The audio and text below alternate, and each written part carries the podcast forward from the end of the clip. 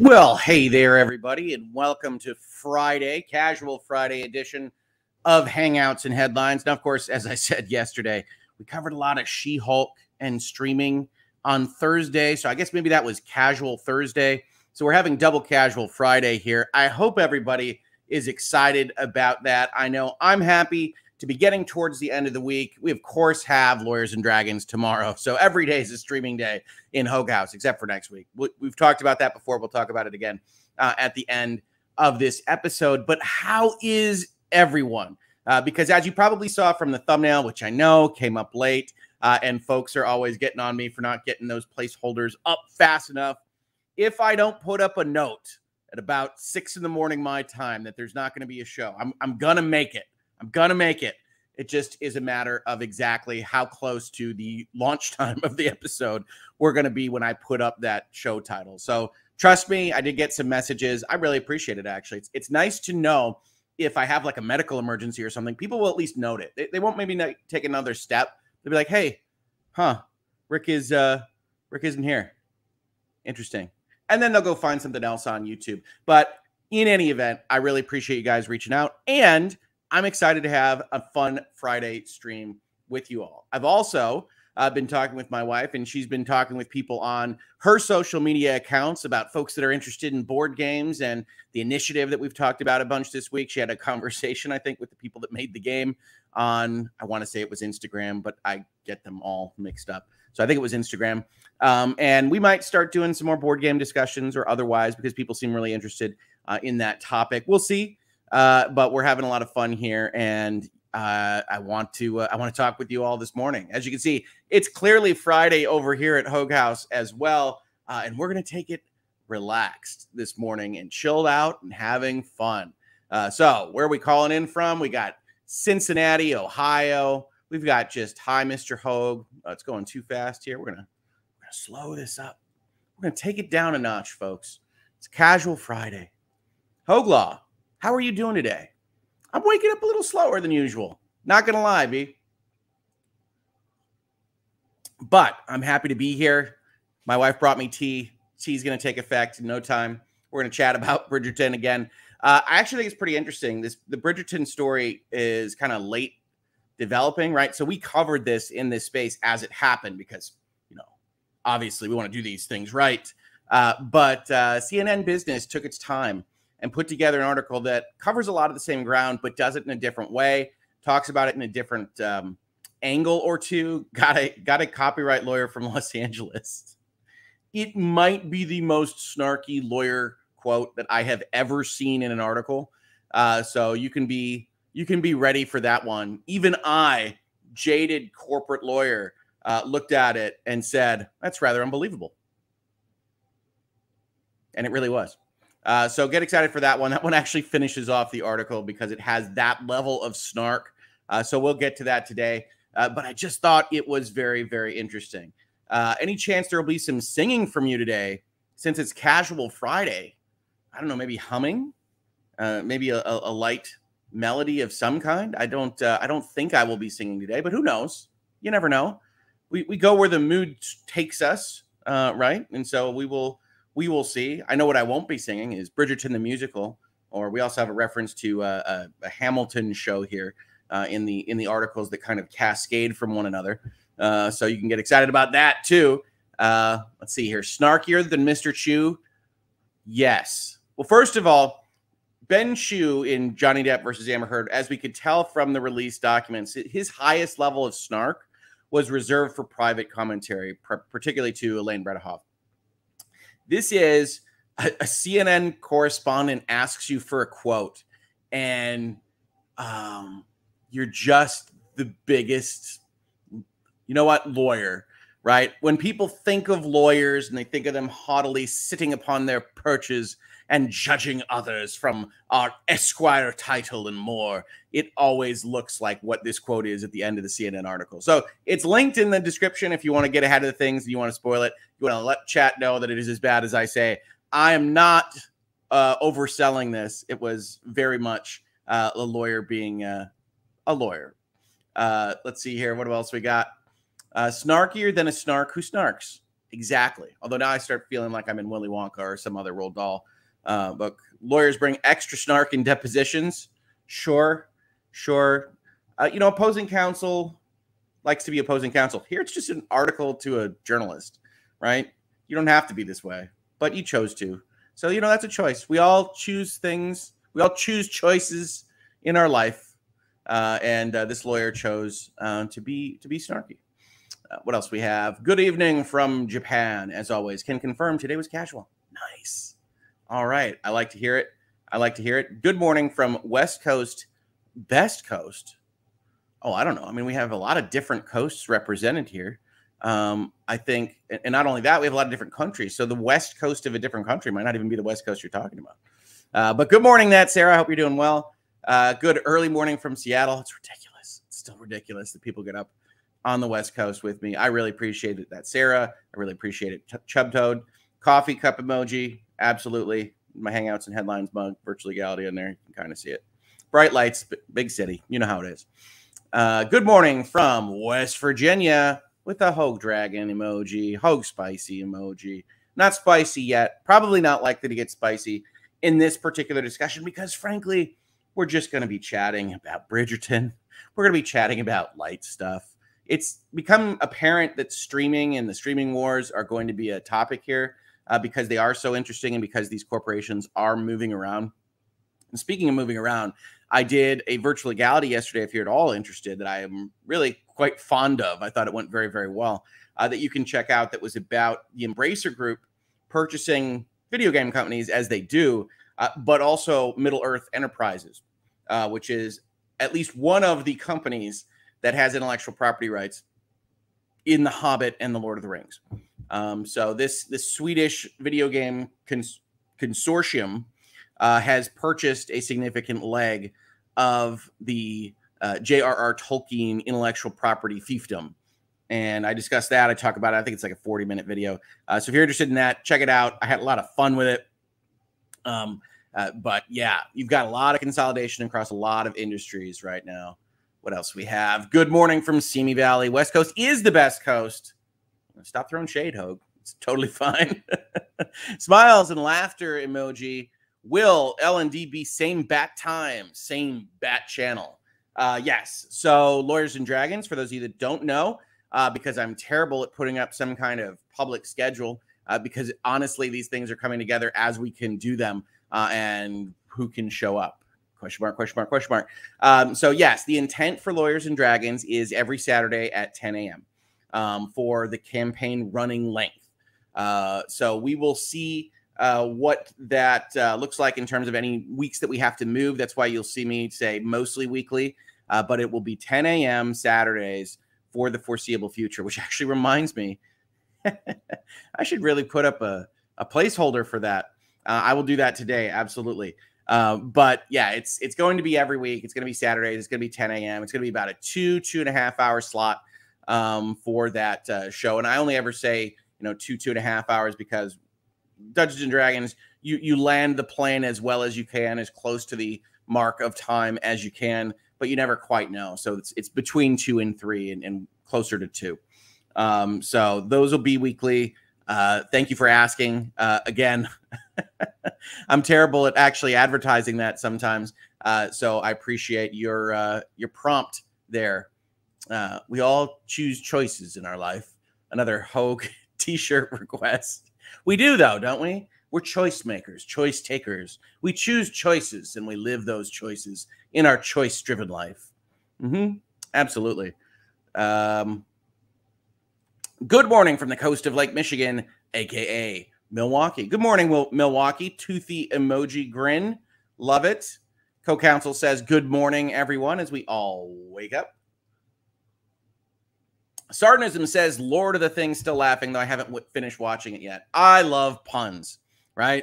The thumbnail says one group to embrace them all because they're the embracer group. And then, yes, I called it Lord of the Things. What can I say? Uh, he's really proud of that video. Go check it out. I really had fun with it. I, I you know, I, sometimes you get done with a video and, and you think, hmm, I don't know if I nailed that one. And inevitably, that's the viral video. That's the one the algorithm really likes. And then sometimes you get finished with them, like, oh, I hope they see that one. That one is fantastic. And uh, like the opposite of the viral video. That's one where people go, "Oh, that's that's nice," and they, they give you a little pat on the head. And they're like, "When are you going to talk about something else that I'm more interested in?" It's like fair enough. Uh, that was a great VL, says Terry. Thank you so much.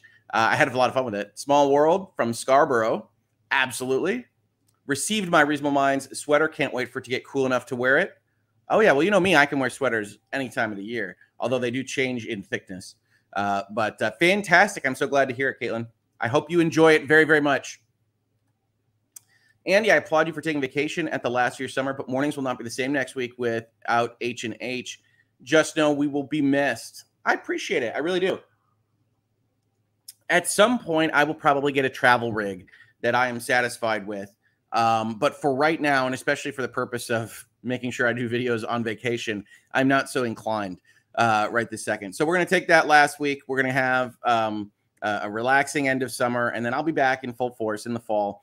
We're not going to miss a lawyers and dragon slot, so that'll proceed.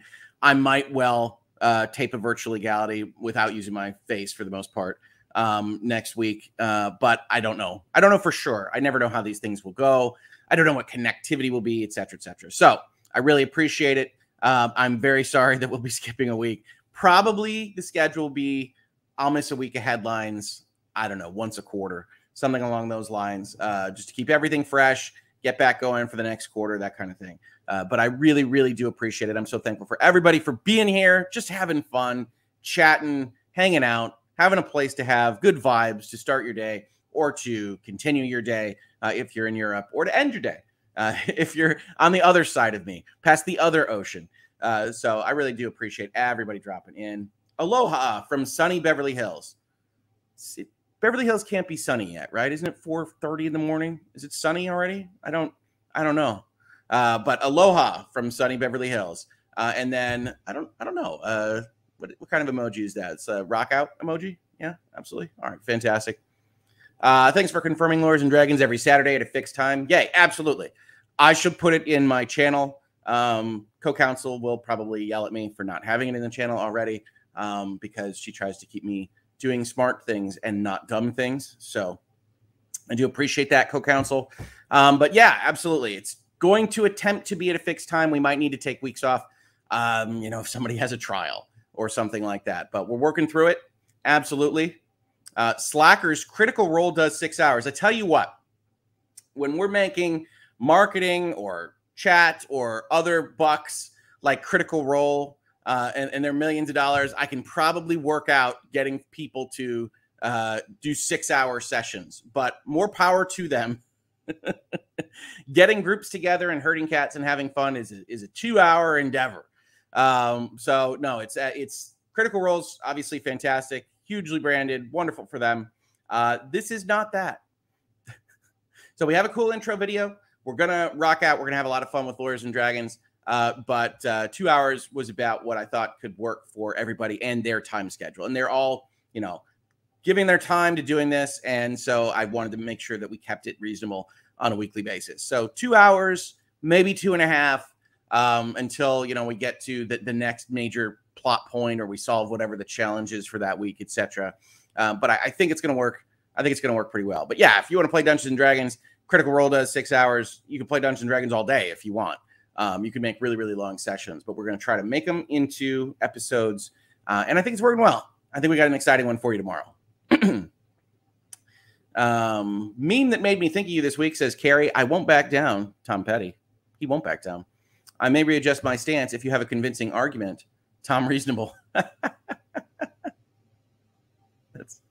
won't back down. Uh, I can be reasoned with. Yeah, absolutely. I like that. It's a good meme. Solid. Good afternoon from Denmark. Absolutely. Um, we got some people talking about vacations and where to go. Uh, what else we have here? Chat is uh, going crazy this morning. Uh, too bad you can't call in one of your Lawyers and Dragons friends to sub for the week, like the late night TV hosts. That'd be adventure. Well, I mean, like they're going to keep going. Uh, so I, it's always they're always available. Um, I know that uh, Rob, for instance, is doing a stream tonight. Uh, and I think there are other people that are doing streams maybe also tonight. Um, and so there will definitely be people available next week that you can go and check out. I wouldn't ask them to come host on my channel because uh, we want them to go and get their own uh, subscribers and to have uh, have the the benefits of this kind of process accrue to them uh, rather than to me. so I do appreciate it though. It's kind of a funny idea. Um, and maybe Kurt can do more while I'm away. Yeah, absolutely. I mean, I expect everybody to keep going. Uh, I'm sure co-counsel doesn't yell. She asks respectfully in a nice, calm voice, which is far scarier.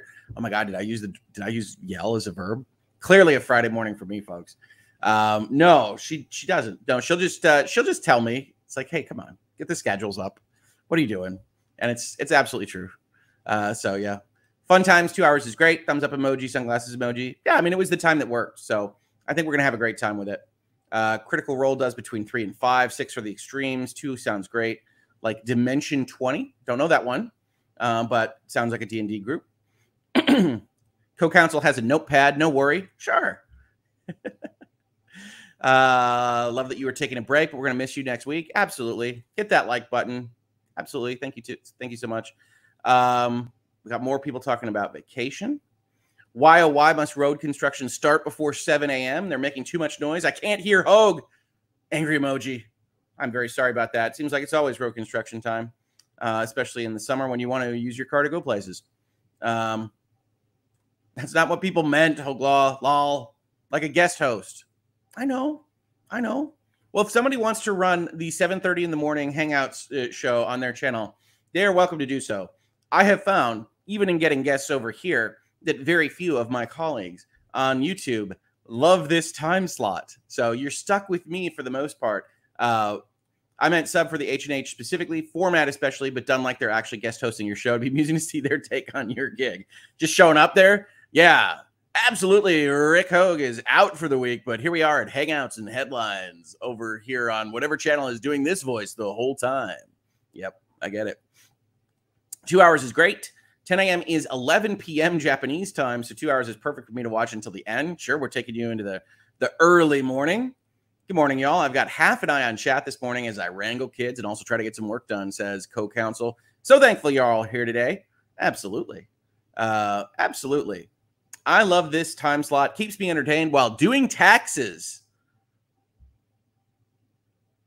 Good. I'm glad that I am more entertaining than taxes. It was it was a close question there. I can tell.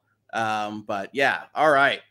So good morning, chat for everybody. I think we're we're ready to chat more about Bridgerton. We've missed Bridgerton. We've got some interesting descriptions from CNN about what this show actually is. Uh, and like I said, for the most part, I wanted to talk about a different outlet covering this. We've obviously talked about the way different journalistic outlets cover these stories, especially with Depp v. Heard, where I, I had the most kind of factual basis because I had watched that whole trial. Uh, but we can still kind of see it happening in things like this article. So let's take a look. So, simple enough headline, not one of those exciting headlines where you go, oh, you went with that, huh? Netflix sues creators of unofficial Bridgerton musical. That does what it says on the tin. It's a solid headline. Uh, it's neutral. That is what is happening, and that's uh, that's good.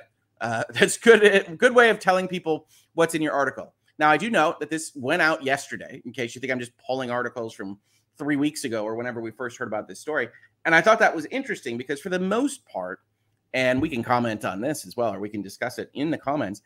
It seems like there's always a rush to get stuff out um, from internet journalists, right? That you want those clicks, you want it to be topical and timely, you want it to be based on the news as it happens that day. Hey, frankly, virtual legality and Hangouts and Headlines is built on that premise a little bit, which is hey, we want to talk about things that are within generally speaking, I'm picking articles that are within the last 24 hours. Sometimes I will go a few days before that.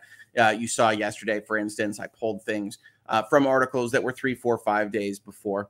Um, and very occasionally, I will do things from weeks before. Uh, but for the most part, I want things to be topical and I want them to be, uh, you know, current.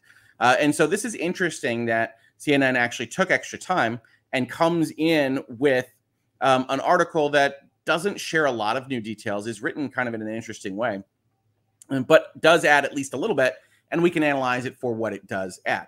So, New York CNN Business starts as follows. On Christmas Day 2020, Netflix premiered Bridgerton, an old fashioned, lushly designed Regency romance. gorgeously costumed, multiracial, LGBTQ friendly, and featuring sizzling sex and explicit nudity. It seemed just the thing TV needed in the global COVID lockdown. The series had viewership of 82 million households worldwide within four months, according to Netflix. Now, that's an interesting way to describe Bridgerton. Oh, why why is the uh, Siri is Siri is very upset at me. Siri just shouldn't even be on. So that's exciting. We're having all sorts of fun on Casual Friday. Um, so that's a very interesting way to describe Bridgerton. I don't know if folks that regularly watch it would agree, but we've already started to see here in this CNN business article, and I'm not going to claim that I read CNN business every day or things like that, that this particular discussion piece is written in a more tabloidy, yellow journalism kind of way, right? You don't usually get a second opening line in the first paragraph of your CNN business article that includes the phrase sizzling sex and explicit nudity. Frankly, when you're talking about these businesses and these boards of directors, you don't want that line for the most part. Uh, but it is interesting to see in this context because they're they're framing Bridgerton very specifically it, for the audience that doesn't know what it is. So they now have this concept of I don't know, uh, Game of Thrones kind of thing. Uh, and I, I, it's interesting to see Bridgerton described that way. Last week, Royal Albert Hall in London canceled the performance of the unofficial Bridgerton musical, a fan created passion project inspired by the show. Days earlier, the unlicensed production sold out the Kennedy Center. Netflix, which had long tolerated the musical born on TikTok, sued the show's creators to shut it down and and days earlier is true insofar as you can always count things in days. I believe the Kennedy Center performance was at the end of June, or or maybe early July. So uh, the Royal Albert Hall in London getting canceled last week is like that second week of August. When we last covered this story, they were pending the Royal Albert Hall performance and then it got canceled and that was the impetus behind this CNN show or they just didn't care before now or it took them this long to actually report on it in this way. Uh, either way, uh, it uh, it's interesting to note that as an update to the story, they weren't allowed to perform their musical in London. It got canceled and it was done because Netflix did sue them in between the performances. There is so much joy in seeing audiences fall in love with Bridgerton, explained star producer and series creator Shonda Rhimes in a statement. What is Star doing here? I mean, Shonda Rhimes is very popular, but I don't know exactly what's being added by that. But what started as a fun celebration by fans Barlow and Bear on social media has turned into the blatant taking of intellectual property. So, says CNN Business, don your jewels and bring round the horse drawn carriage. Daphne Bridgerton and her dashing Duke of Hastings are headed to court. I, it's very interesting, right? Just talking about journalism for a second here.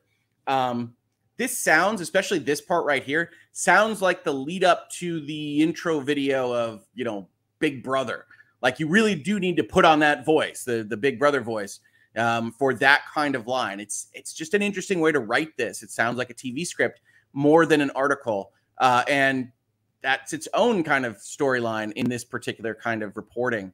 Uh, but yes, we also see once again what we saw before when we looked at the releases and the legal documents and everything else in this Bridgerton case, which is at the most cynical reading of this, Netflix is totally okay with fans being kind of crappy at marketing for them. Uh, but if they get successful or wildly successful, as is the case here, then they they they turn on you, right? It started as a fun celebration on social media because it was sending people to watch our show, and that was marketing. And yay, marketing is great, and it's free. Yay, free is great. Free marketing is great, great. Um, and then they won a Grammy. How dare they? Uh, and you can't help but kind of read that all into this. And that's what I get when people ask me the question about fan works and fan things like that, which is, yeah, probably you can always get a cease and desist uh, yeah, probably to the extent that they think that you're doing useful things for them and their intellectual property, they're going to allow it. And yeah, probably if you get too big or too successful, they'll turn on you. And that's exactly what Netflix has done here. Legal battles. This is just the latest of a spate of legal spats between creatives and creators over the ownership and interpretation of works of art. It's a fun sentence to say. As social media becomes pervasive and pop culture often immersive, fans are literally taking license. They're literally not. like I get why you would go for this line, right? And this is really an analysis, not of the substance here, but just of the writing. But they are literally not taking license. That is the issue. If they were literally taking license, there wouldn't be a lawsuit, right? Corporate law jokes, I guess, folks. Uh, but if you have a license to something, uh, then you're not infringing on that when you use it under that license. So they're not literally taking license. They're literally uh, pretending that licensing isn't necessary. I, I don't know what to say. Earlier this month, the Door McAllen Church in Texas presented an unauthorized version of Hamilton, which likened homosexuality to drug addiction. On August 10th, Lin Manuel Miranda, the musical's creator, tweeted, Grateful to you all who reached out about this illegal, unauthorized production. Now lawyers do their work. And we'll go to that. This is actually links to a Variety article Unauthorized Production of Hamilton by Texas Church. Uh, and if you didn't see this story, this was almost one uh, that I covered here as it was happening. Lin Manuel Miranda is praising lawyers who get the job done. Again, I guess are, are all journalists just trying to work in references and sound like TV producers? I don't know. Variety, I give a little bit more leniency to as a Hollywood coverage outlet than I do for CNN Business, but maybe I shouldn't. After a Texas church staged an illegal, unauthorized production of Hamilton, producers of the hit Broadway musical have taken issue with the Door Christian Fellowship Ministries in McAllen, Texas, which staged the show on August 5th and 6th without a license, as well as changed lyrics and added text to include biblical references and anti LGBTQ rhetoric without permission. Grateful to all of you who reached out about this illegal unauthorized production. We read that quote. Says Lin Manuel Miranda, who famously wrote this play. And the statement here from, I think it's the Dramatist Guild, uh, people that make plays for the most part, uh, was We hold up the Door McAllen Church's brazen infringement to shine a light on the problematic pattern of some theatrical organizations performing authors' work without a license and rewriting the text without authorial consent. No organization, professional, amateur, or religious, is exempt from these laws. No writer's work, whether they are a student who has just written their first play or Lin Manuel Miranda, can be performed without their permission. And it is never okay to change the words, lyrics, or notes without their express consent. Here's an interesting part of this particular fight, right? Because if you've been in virtual legality with me for a while, one of the things you know is that the intellectual property laws, particularly the Copyright Act, encourages transformative use of works, encourages the fair use of other people's copyrighted material so far as you comment on it or you report on it or you transform it into something new. Um, and we know this, right? We know this inherently that parodies are okay, that satire is okay. And to some extent, if you make the show Hamilton, and for whatever reason, in whatever methodology, whether it's something that you agree with or not, messaging doesn't matter here. We're not talking about the substance of this. You substitute out everything uh, in Hamilton to parody it for some purpose. That the, the message is uh, that uh, Hamilton is a whitewashing of history, and I'm going to make a version of Hamilton that uses some of the same beats, but talks about how bad Hamilton is. Uh, as one of the founding fathers. I, I, don't know what it would be. I'm just using these as examples of pulling out of the air. If you did that at a holistic level and you transformed this work to comment on that work and to comment on how history uh, is made and, and who Alexander Hamilton was, chances are you would get a lot more leeway than what appears to have been done here, which is take the original work and slap on some additional stuff to it. Um, right. And plays have often had this issue, right? If you think back to maybe your high school uh, experience, uh, chances are that one or more of the plays that you otherwise performed may or may not have been properly licensed through whatever licensing body was doing uh, Bye Bye Birdie that year, whatever else you might have done uh, in in high school drama class, uh, or maybe that was just my experience. Uh, but you still have those instances, and they can't get to everything, and so there's all there's light infringement all over the place, and we know this um, from living our lives. But when you then make a YouTube video out of it, when you then have a message that goes against what the maker of the product wants and what the uh, the, the dramatist guild wants and things like that, well, then you're going to find yourself uh, with a problem. That said, this quote here you know, it's never okay to change the words, lyrics, or notes without their express consent.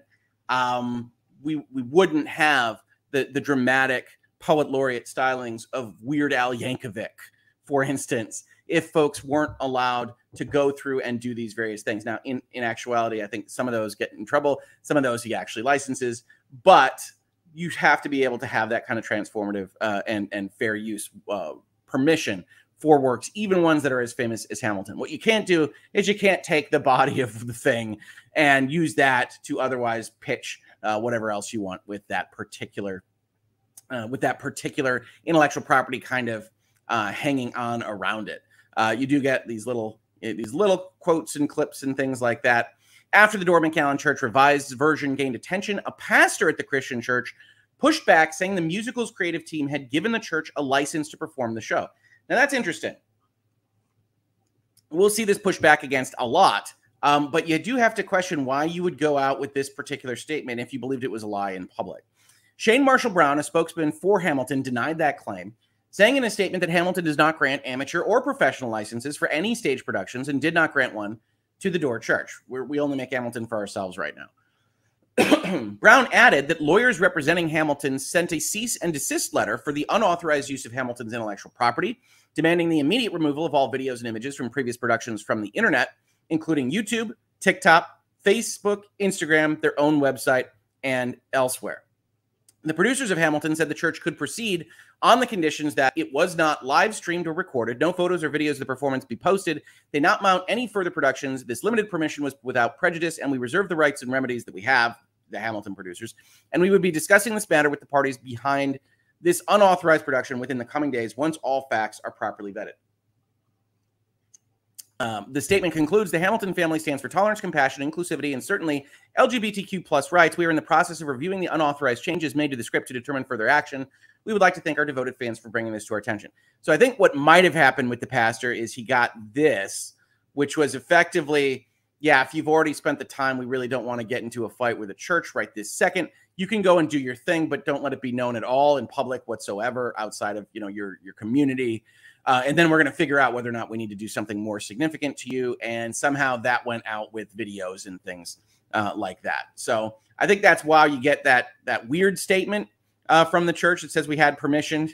that's already taking liberties with what that the sentiment would be, but it does at least include the concept of you being able to go out with the show. Just thought I'd bring that story up because it is referenced here. It's not the same kind of story as Bridgerton. It's fan the, the fan work here, uh, but it is at least in the similar scope. And this fall, uh, CNN Business continues the U.S. Supreme Court will hear a case regarding artist Andy Warhol's alleged misappropriation of a photographer's work.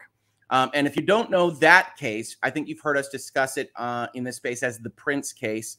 Um, you will see uh, that that is a big, big deal in the Supreme Court. Now, I'll probably cover it when it actually happens, either at arguments or the decision next summer. Uh, this link is actually interesting because it doesn't go to the story about the lawsuit or the Supreme Court or anything else. It is interesting though because it goes to a story about how Campbell Soup took a different approach to Netflix. You might know the Andy Warhol Campbell Soup paintings.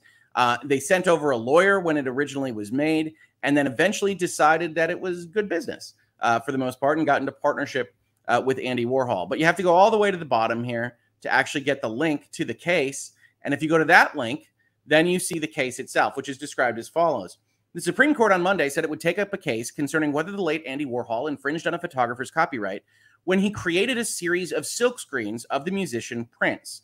Lawyers for the Warhol Foundation asked the Supreme Court to take up the case, arguing that a lower court decision that went against the artist threatens a sea change in the law of copyright. Central to the case is the so called fair use doctrine in copyright law, which permits the unlicensed use of copyright protected works in certain circumstances. The justices will delve into how it applies to art inspired by a pre existing photograph. It's actually more than inspired. In court papers, lawyers for the Warhol Foundation said that the artist created the Prince series, a set of portraits that transformed a pre existing photograph of the musician Prince into a series commenting on celebrity and consumerism.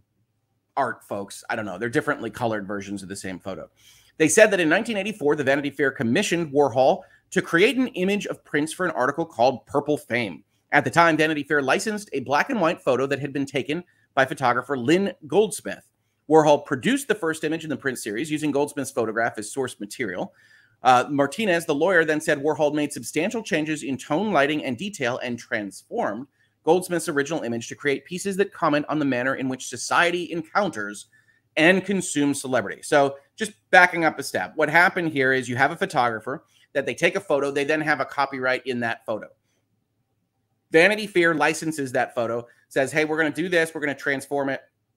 Uh, Andy Warhol is going to make a version of this for our cover image. Uh, they do that. Andy Warhol then has access to that photo and says, I'm going to do more of these um, for himself.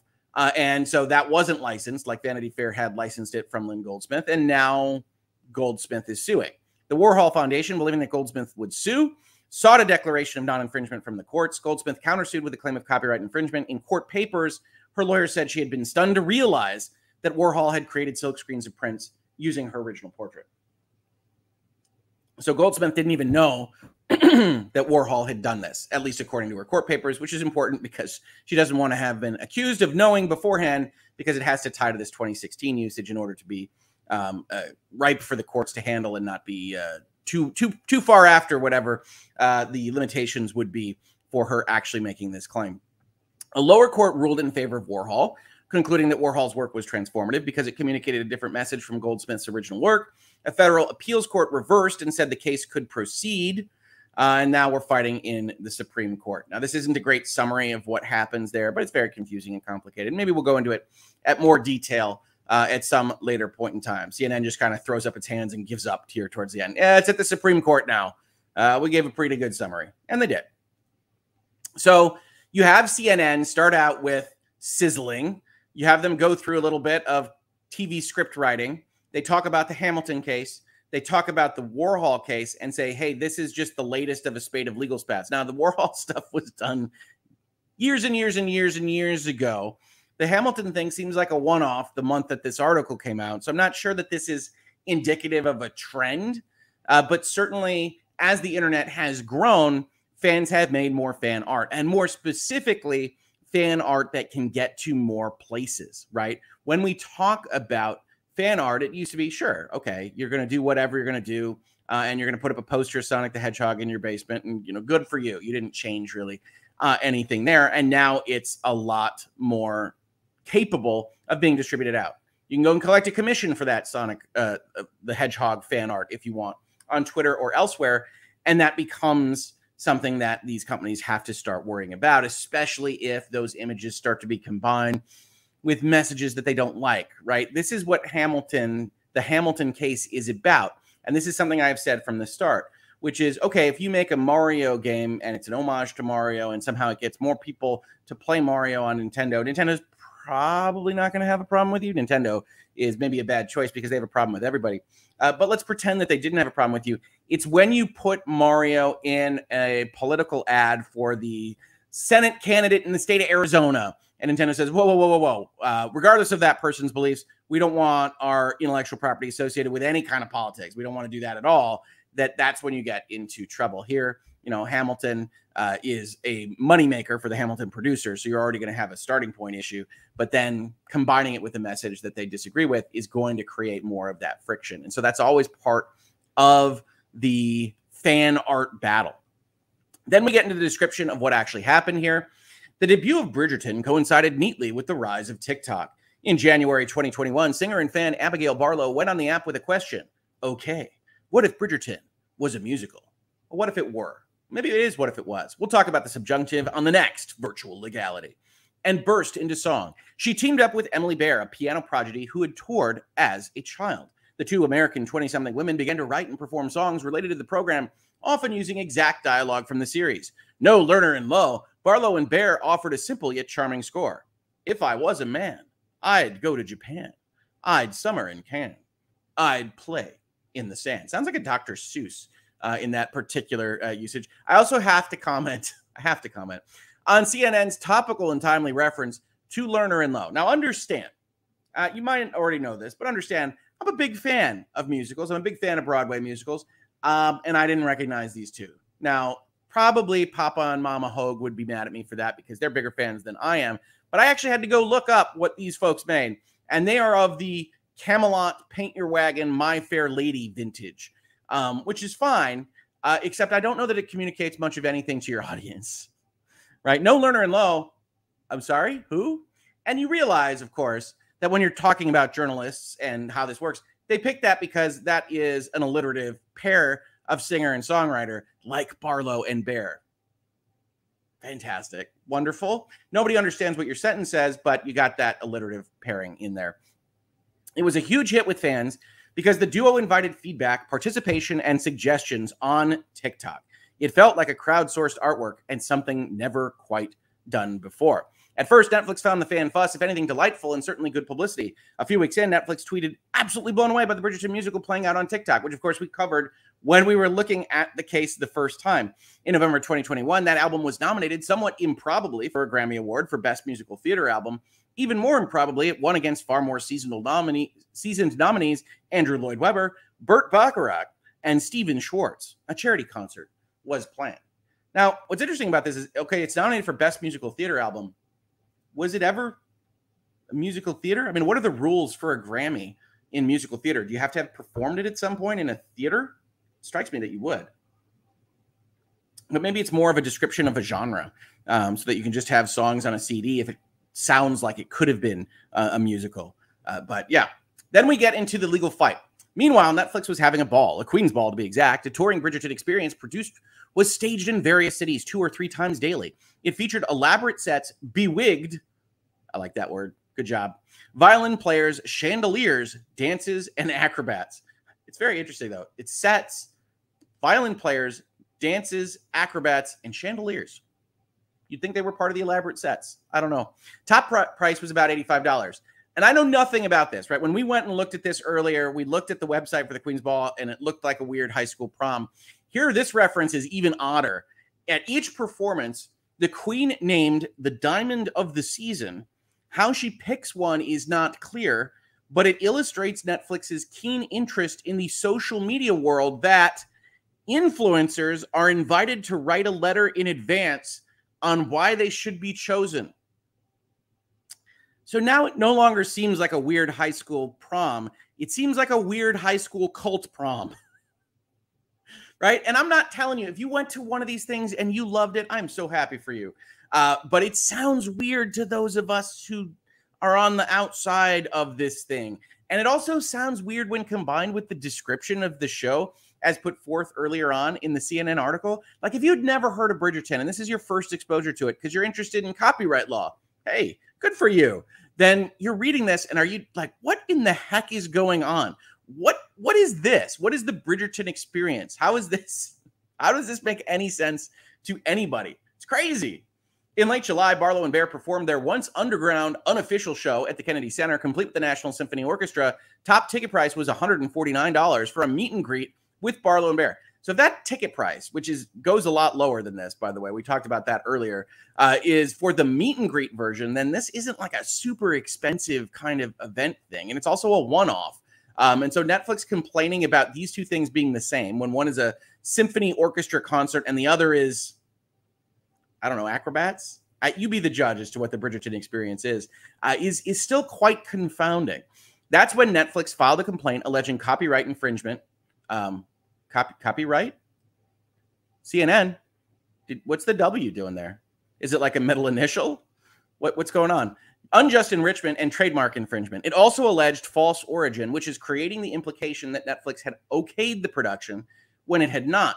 The author got in there. We looked at her quote. She's not too happy about it. They're performing it for commercial gain. And then some fans, this is some of the additional information we got here. Some fans were dizzy at the seeming turnaround. One young woman took to TikTok to explain to the streamer that Netflix obviously doesn't understand the stakes involved. The lawsuit gets in the way of the career plans of dozens of fans, as she scolded. So many women have been manifesting their career on this musical, non union tour, tour, Broadway. They're not on Broadway yet, but maybe those were the dreams of the people that were involved in this particular production. Balderdash says, uh, Mr. Attorney Quote Machine Aaron J. Moss attorney and past president of the Los Angeles Copyright Society. If anything, he said, Netflix went further than nearly any other content creator has gone before in terms of the latitude it gave Barlow and Bear. And yes, it does appear that Netflix gave them a great deal of latitude. We talked about that again in our earlier video, which is this notion that they seem to tacitly approve all sorts of things with their intellectual property here. And then when they try to wheel it back, I think you can rightly argue that they thought they had permission to do various of these things and that they didn't require a license. According to Netflix's complaint, Netflix offered Barlow and Bear a license that would allow them to proceed with their scheduled live performances at the Kennedy Center and Royal Albert Hall, continue distributing their album, and perform their Bridgerton inspired songs live as part of larger programs going forward. And Barlow and Bear refused. Now, the other thing we mentioned in that earlier video is this distributing their album, right? They have a Grammy award winning album that Netflix definitely tacitly approved of uh, by not otherwise getting upset about it, talking them through it. And there were communications between these parties that are not included in the CNN article for reasons that I don't fully understand. But this license that would have been to do these performances would have attached to the stuff that they're already doing and making money on. And that's when you get into these interesting kind of conundrums. Netflix then goes after them for the whole shebang. But if you are sitting there and you're Barlow and Bear and you're offered this license that says, oh, yeah, you can absolutely do this, but now we're going to take our cut of the album and now we're going to take our cut of larger programs going forward. And yes, you can do these performances, but you're probably not making uh, that much money, certainly not life changing money doing them. So what do you say to that license? And they said no, because, you know, they're represented by actual agents and this is a professional fight between these two parties. And that's when things get interesting here in virtual legality. Attorneys for Netflix did not return emails seeking comment. Neither did Barlow and Bear's representatives at Creative Artist Agency, CNA, CAA, one of, if not the biggest agency in the world. Did Netflix want too big a share of the potential profits in exchange for that license? Broadway business people say it's just as likely, which we'll note, by the way, is we don't know, right? So these are anonymously sourced Broadway business people that are giving you a 50 50 proposition as you read these sentences that Netflix was willing to cede significant profits from the musical to its creators, but didn't want to guarantee they would remain front and center in its presentation. Now, understand, were that to be the case, this is something that won those awards and was made by these people. So this posits that no, they might have given money for it, but they wanted Barlow and Bear out. And again, might you refuse if you were in the same standing? Now, Netflix has all sorts of claims to bring on these kinds of things, but it's not that easy of a fight on either side. So that makes it interesting. Nevertheless, we've got our boy Moss finishing off the article. Meanwhile, filming has started, and if Barlow and Bear are looking for inspiration for their next musical, the story of Icarus would make a good choice, advises attorney Moss. He flew too close to the sun, and as his wax wings melted, he plummeted into the sea below. Even better, it's in the public domain. I can't. I mean, why? How? How? How? How do you go out to CNN with that? Like, where in the world did you get that level of assholishness? right? I mean, say what you will. Netflix has a pretty good infringement claim here. Certainly, when uh, we, we, talk about them stealing dialogue and things that was written specifically by Netflix. Um, and it is certainly interesting that they didn't bend the knee to cease and desist letter, didn't just say, you know what, a license is easier for everybody. Let's not get into a legal fight. Um, that that's all very interesting. Um, and it will result in some interesting fireworks on this particular story. We'll probably cover it uh, one or two more times, depending on whether there's things in discovery or even on a settlement. Uh, but the copyright lawyer, the guy of the copyright content creator lawyer, right? Whenever you're thinking about the folks that issue the DMCA's willy nilly, like this is the guy, this is this is the dude, and he says to these creators that have clearly clearly advanced Bridgerton. Like the marketing for Bridgerton is self evident from the Bridgerton musical, for Pete's sake, um, and effectively say, you know, you, you guys deserve what came to you. It's it's remarkable. Uh, it is absolutely remarkable. Uh, and so I saw that quote and I said, you know what, we'll cover this again. We got some additional information here, and we'll see if anybody else takes up the uh, the gauntlet here to cover it more. This is likely to be a big story as it proceeds because you do have on the one side CAA and you do have on the other Netflix. So you've got resources, you've got professionals, you've got well paid lawyers and that's when fireworks really do happen. So I think we're going to pay attention to this one. I did see some people say, um, you know, didn't you already cover this? Yeah. Um, and you know, this week we didn't cover any Johnny Depp versus Amber Heard. So uh, this is one of those things where I think it's it's worthwhile to pay attention to it. And I couldn't not I couldn't not include that Icarus quote. So you know what, Attorney Moss, you did your job because I was like, we got to talk about that. We got to talk about lawyers in articles because I would never, ever, ever go out with anything that sounded like that to somebody that was asking me for quotes. Uh, and yet, you know, I'm not in CNN business. So there you go. In any event, that's today's article. A lot of stuff we've already talked about, but I think in a different way. And uh, hopefully, you got a little bit more information out of it. Uh, the Bridgerton story is and will continue to be interesting. So I'm having fun. Kiwi Girl 75. Hey, Hogue. I'm super late. Semi replay crew tonight. Have a fabulous Friday and looking forward to Lawyers and Dragons. That's right, folks. Lawyers and Dragons, 10 a.m. tomorrow. It's going to be exciting. We're going to have fun. We got to pick up from where that cliffhanger left off. We got to figure out what's happening and solve all the mysteries of that world in episode two. Very short campaign. No, I'm joking. I'm joking. I'm joking. Um, I know the mythical story of Icarus, but is it an unintentional Hamilton reference too?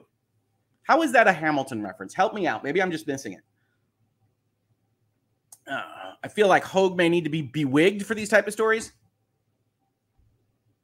Should I get an old timey English wig for covering the continuing Bridgerton saga? Hmm. I don't know. It's a good question. It's a good question. Uh, yeah, as much as I like the freedom of fan creations, I'm on Netflix's side here, and by extension, the authors. I think launching a staging for profit was a clear abuse of allowances. Okay. Yeah, I mean, they were already allowed to monetize their album. Um, so, I mean, it's the, the question becomes is is performing it in public in a concert setting quantifiably different in terms of whatever marketing or competitive effect it would have on the Bridgerton product. Uh, and I, I, think for the most part, they were probably thinking that Netflix was bluffing um, and that it didn't make a lot of sense for Netflix to sue some of its biggest fans because that's what the calculation would have been behind closed doors. Hey, look, this is going to look like we're suing our biggest fans. Uh, is that okay with us? And the answer for Netflix's side of things proved to be yes. I think their arguments that it's competing with the the Queen's Ball or, or whatever that is are um, are fallacious. I don't think that there is a similar market for those kinds of things, and I don't think they can even show that any of the one-off productions actually um, competed directly in time slot to when those balls were. But I can also see the Netflix side of things that says, all right, maybe they're not quite there yet, but we got to kill this thing now before they get more uh, they get more grand delusions about this thing and they wind up staging an actual play. Because we do obviously have the rights to everything that comes out of derivative works from the show and they're really they're really squeezing the line. Now i don't know that there's any winners in that kind of fight uh, but it is an interesting one for us to watch from afar when we don't have to pay the super expensive lawyers to argue them for us. We just get the documents and we can look at them here. Uh, but yeah, I can appreciate being on Netflix's side here.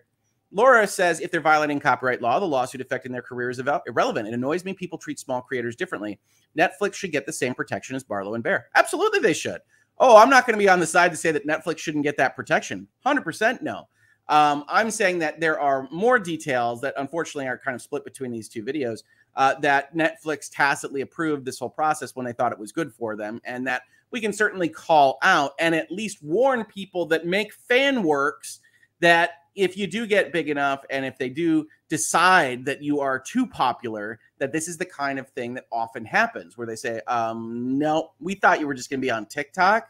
Um, and so this has gotten out of hand. Uh, right. And so people need to at least be aware of that as we talk about these kinds of stories.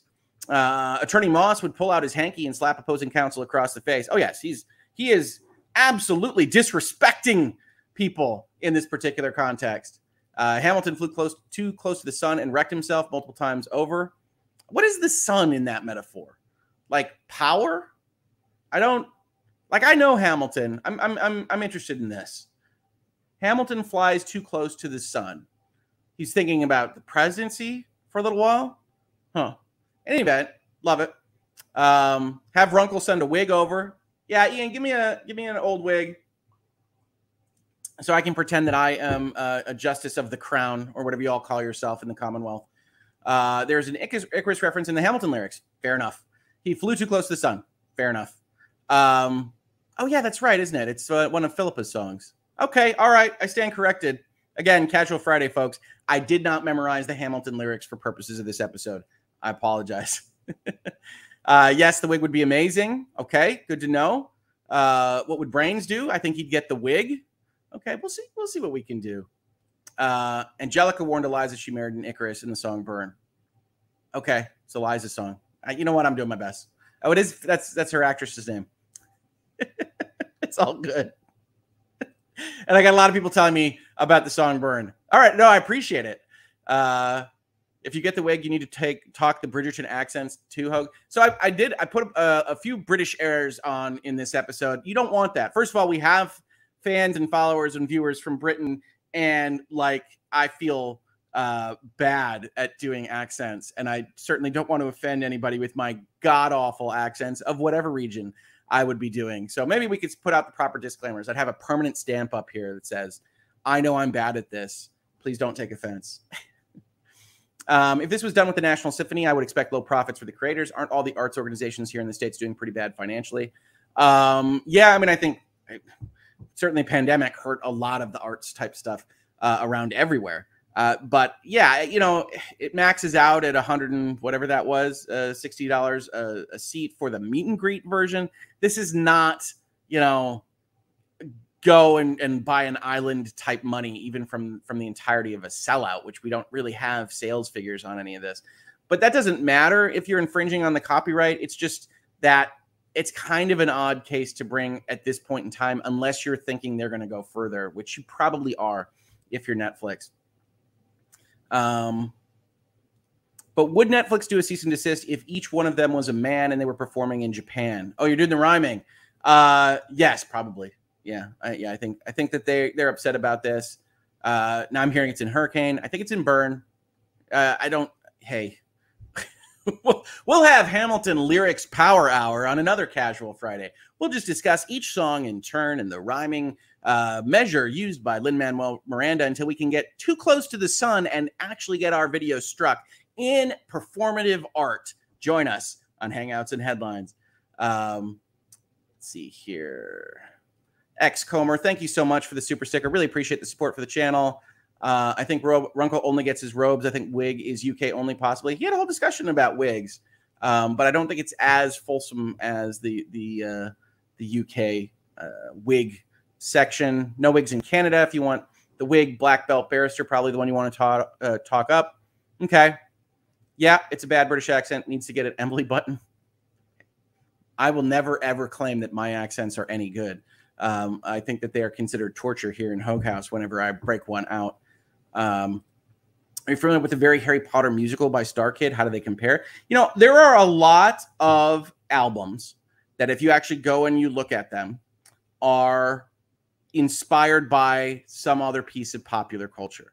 Um, there are albums that are thematically tied to the plot line of the Goonies or t- thematically tied to the plot line of, uh, you know, something else. Uh, and so I think that there's essentially a border. I talked about this in the first video, um, but the biggest issue that they have is Netflix's claims that they took dialogue directly. Um, that there are a bunch of tweets out as the thing is getting made that are like, well, this is what I'm trying to evoke. I'm deliberately trying to match the tone of this scene, and I'm using this dialogue, and that already sounds like a song lyric, and I didn't have to do anything, and things like that which are all very, very bad tweets to have out there or, or TikToks. I don't know what you call it when you do it. I, all very bad statements to come out there in respect of a lawsuit like this one. You didn't make them assuming that you would have a lawsuit like this one. So they've got problems. Barlow and Bear have problems. Um, I still strongly expect it to end in settlement um, because essentially I think that you probably accept a license or you at least negotiate a license if you actually believe Netflix could go forward with a federal lawsuit against you. So I believe they probably thought it was a bluff. Now it's clearly not a bluff. And what do we do from here? Well, we reevaluate how we have assessed our risks and our exposures and what exactly we want to do and how much we want to pay lawyers, right? Because that's all dead weight, right? You pay lawyers, you get to the end, you get to a verdict, and maybe you even win. That doesn't get you your lawyer's money back for the most part. There can be ways that you can get that back in specific kinds of court cases. Um, so you generally don't want to pay the lawyers. So if you even have a remotely uh, similar understanding of what the exposures are, what the price would be for license, that kind of thing, then you come back to the table. Because at the end of the day, Netflix generally doesn't want to be suing its fans. Now, they might want to make an example of them in this particular case after it's gotten this far and gotten this much press. That can be different in the boardroom, and we don't know. But for the most part, you don't want to be in the business of suing your fans. These folks are fans. These folks clearly helped your marketing. That's why you put out a celebratory tweet um, about them. And you don't really want this to go on forever and ever and ever. So I still expect a settlement because these are two business minded uh, organizations here in CAA and Netflix. And if there is a settlement, we might not hear what the details are about that, except that there would very likely be a celebration of the fact that we're going to go forward with this, um, you know, lauded uh, piece of art, and we're going to do it hand in hand and whatever. So we'll see. We'll follow that, but that's what I would expect. Um, Hogue Law, speaking of tacit license grants, it appears that Super Lawyers has given tacit grant of license to She Hulk for the use of the term super lawyer. uh, I would say super lawyer is descriptive. Uh, I know that they probably have branding marks for their specific use of it and like the typography. I don't know that you can actually trademark super lawyer uh, just vis-a-vis talking about super lawyers. But yeah, we've talked about super lawyers in the trial, right? I think we actually it's August, so we're getting all those kinds of awards things I should put on my Twitter if I'm following along with these things. Obviously, I don't care. but um, uh, yeah, I think that's that's that's funny. Uh, we got a bingo shout out. Thank you, Shireen. I appreciate that. Uh, there's an unofficial soundtrack that if you play it during the original Blair Witch, it syncs up. Sure, that's interesting. Uh, I believe they got permission by the copyright holders by promising it wouldn't be performed for profit. Um, that story gets dicey, right? The performance aspect of it, because they are allowing the music to be on Spotify and to make money for them there, uh, which is performance. Um, I, I don't want to get into the details here because it's just Netflix's complaint right now. Maybe we'll cover the answer, whatever they answer, uh, whenever they answer on this stuff, if it's otherwise made public. Um, but yeah, I, I, always am reluctant to just report on a complaint document as if it's true, which I know journalists aren't, generally speaking, uh, but I'm always reluctant to do that. Harry Potter musical is a Michigan product. I think it was transformative enough. morning, Kurt. Hogue is already doing his EDB impression this morning. The musical is actually named a Very Potter musical specifically because of IP concerns. Sure, Potter might be enough. Potter is a pretty specific kind of concept. I don't necessarily know uh, what this is, but very also rhyming with Harry, des- deliberately designed to be evocative of Harry Potter as a trademark concept. I, look, if they wanted to fight it, they could. But remember, we found ourselves, as CNN wrongly linked us to, a article that's actually pretty interesting about Campbell's deciding not to sue Andy Warhol. These companies are constantly making evaluations of whether or not to sue over copyright because you don't have to sue over every infringement of your copyright. It's not like trademark, you don't lose it. So it's a constant it's a constant discussion at these various places. Um, it was called a Harry Potter musical, but they had to change the name relatively early on. It does not have Harry Potter in the title. Harry equals very or is greater than very. Uh, yeah, no, absolutely. I get what they did. uh, maybe these two creators can become copycats and create a podcast in honor of Shonda Rhimes. I don't know what Shonda Rhimes is accused of. I know she's very successful, so I apologize for not being up to speed on that. Uh, what do you get for being a super lawyer? A cape? Surely no you get unrequested solicitations to buy plinths and plaques and things saying that you were named a super lawyer so that you can put it on your back wall and I don't know, look fondly upon yourself as it reflects your glory. I I don't know. I've never bought one of them. Uh, Leanne G with a super chat. Thank you so much for the support. I'm on Netflix's side, actually. There's no problem with that. I think a better comparison would be not caring when E.L. James was writing Twilight fanfic on the web, but publishing Fifty Shades with the actual names. Nope. Well, maybe. right? But you can still get into unofficial sequels and things uh, and get into all sorts of questions about where the copyright to a character ends and when you are doing a parody or a satire or a commentary on what that original story did. I mean, there are fights and fights and fights about this kind of stuff. There was a huge legal fight over that Gone with the Wind sequel. I, I mean, there are there are things that we could get into. We could make the entire show intellectual property fights among the ages on this type of stuff. Uh, but no, I don't have any problem with anybody agreeing with Netflix. Gun to my head, I'm probably thinking Netflix has the right side of things from a legal perspective. I'm just talking about the realpolitik of business here, where you go forward and say, hmm, generally speaking, you're not going to see Netflix sue its fans because it's not a great look for them. And they have to advance towards something like, hey, we performed with the National Symphony Orchestra before they will actually bring down the hammer on these particular issues. If Hogue skips your question, we're waiting on a tax issue and confirming international production. So still in a holding pattern for the moment. Wish it were ready now. That's the store. Folks, the store is just about ready behind the scenes, but we got to dot our I's and cross our T's, and it's taking a little longer than we would like, and I'm very, very sorry for it. But we will have really good stuff in that store. We have really exciting stuff that I just recently commissioned to get excited about. Um, so we've got a lot of stuff that is going to come out there. We just need to make sure we aren't violating any domestic or international laws uh, as we do it. Apologies there. Um, Tracy Fagan, can you copyright the title of the book when it is common words? Uh, for example, career soldier fiction. Um, so I you could trademark it. You can't generally do that even with descriptive concepts. I would need to get my intellectual property experts on the line uh, for this kind of stuff. Generally speaking, though, you, you probably wouldn't need it uh, if you're talking about something like career soldier, which is a phrase that people use. Um, so I would I would yield to my betters on the intellectual property side about whether or not it makes sense to spend that money to try to register it, what your chances of success are, and what you're actually hoping to block. Right. Whenever you have these kinds of talks with a lawyer, um, it's always about the practicalities of the situation. Yeah, we can try to do these things. You can do whatever you want. You want to file something with the USPTO, go nuts. They might reject it. That's one of the first things you're concerned about. But the second thing is, what are you going to use it for? Right? All right, you're going to spend this money, you're going to pay these lawyers to, to go and get these registrations. What are you hoping to protect yourself from? Um, and that's that's a conversation because it's like, well, are you worried somebody else is going to make a book called Career Soldier? Um, okay, well, maybe you can protect yourself from this very narrow strain of like something that is identical to you. Uh, outside of that, what is your worry? And you have those conversations with the client across the table before you even say yes because it's going to bare minimum it's generally going to take a couple thousand dollars to get something done with the regulatory body anyway. So what what are your thought processes here um, and having that conversation? So yes. The long answer is yes you can register things. It might be too descriptive.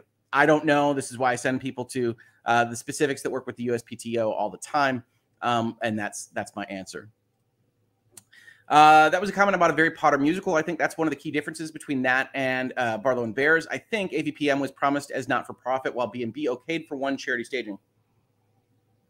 There is a charity staging concept in there in what was revealed about the history of this. Like I said, the bigger issue for me is that once you allow Spotify performances, which Netflix did, you have at least a little bit of trouble or at least an argument against you in terms of wheeling it back in certain respects. That's not the same, obviously, as a live performance, but in terms of whether or not you are a purely innocent actor that is being being put upon by these evil content creators, uh, you lose at least a certain amount of cachet. And remember, these are courts; they're deciding things based on their judgment.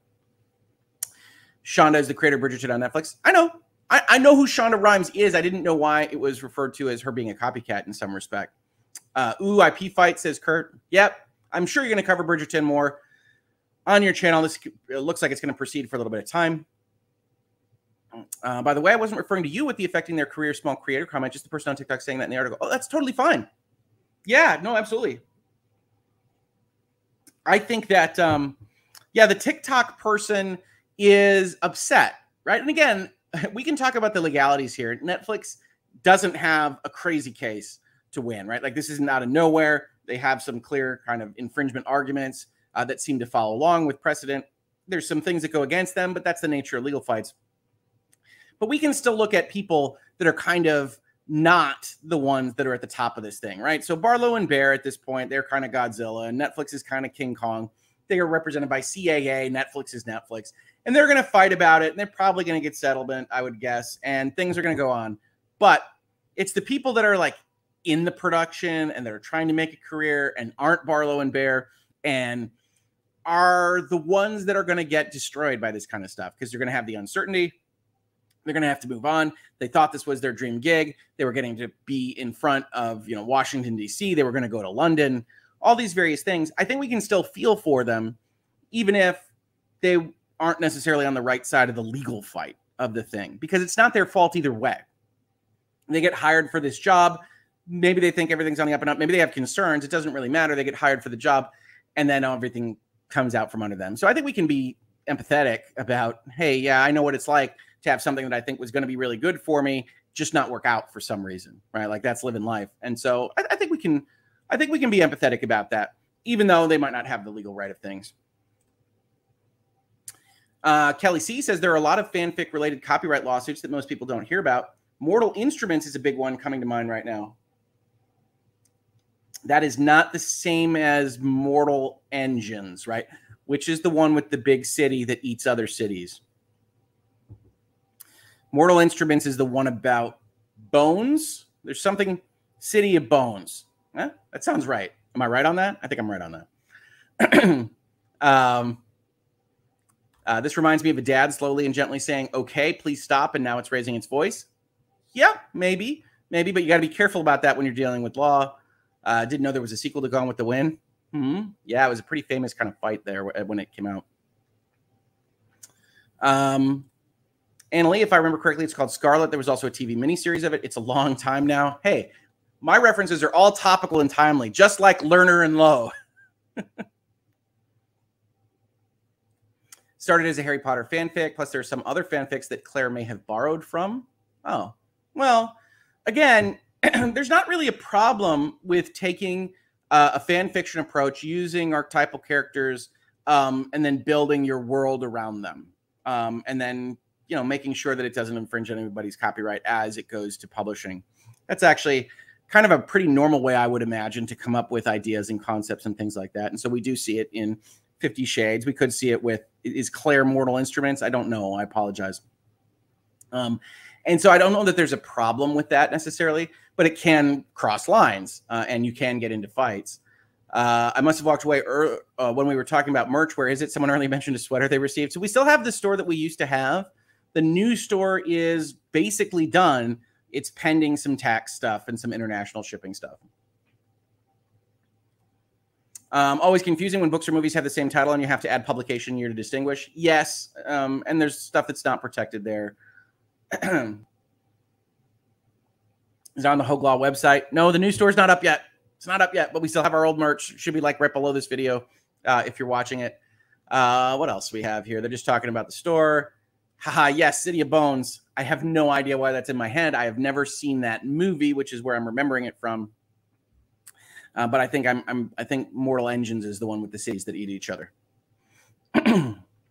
um, how stupid was Netflix to just drop a licensing contract that is they made over a certain amount or went commercial? The writers pay royalties. Yeah, I think they didn't want to go through the legal process in the early stages. I don't know why. You'd have to ask them. Um, but I suspect they've got thousands and thousands and thousands of fan creations, and they don't want their standard procedure to be you have to go and sign even a non-commercial license with us that doesn't do anything except put in the tripwires. So, excuse me, I'm losing my voice here. Um, uh, literally one paragraph could handle that. Yeah, no, I, I I get that. I get that, but I suspect it's just that not the way that they operated. They might change the way they operate after this. I don't know that we've ever seen anything that got this popular. It won a Grammy for Pete's sake. Um, so I suspect Netflix wasn't ready for that level of popularity and thought it would just kind of die off. Right. I've definitely had conversations with clients where you say, well, here's the proper legal way to handle something.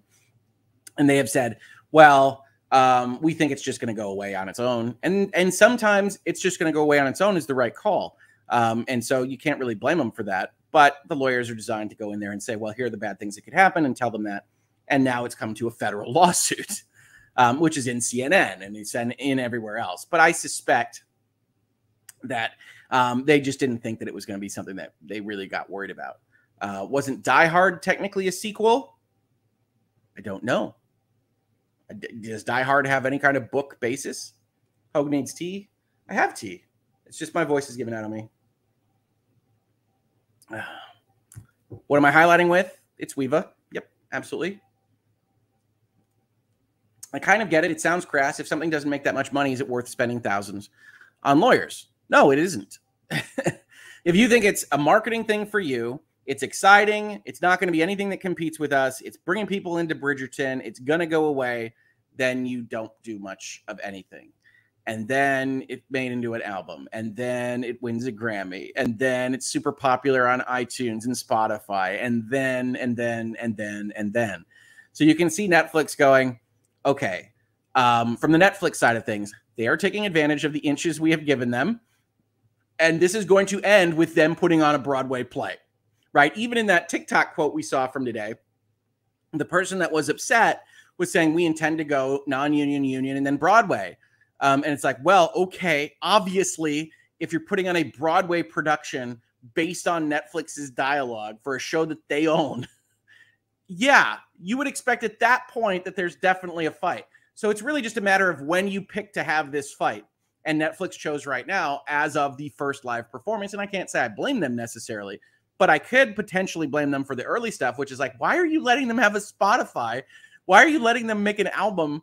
Why are you doing these various things? You can get in front of it, and they chose not to. And I do want to slap them on the wrist for that right? You basically tacitly allow these people to do these things and get delusions of grandeur or dreams of bigger things. And then you just pick your, your spot to knock those dreams down. It's like, well, mm, okay. I think they deserve a slap uh, for that, even if I think Netflix is probably in the right overall. And again, stealing the dialogue is the big is the big one for me. Um, co-counsel's running out the door. We're finishing up this episode very shortly anyway. Um, I, I, have to get on a work call of all things this early in the morning, but we got to do what we got to do uh, to keep the lights on and everything else.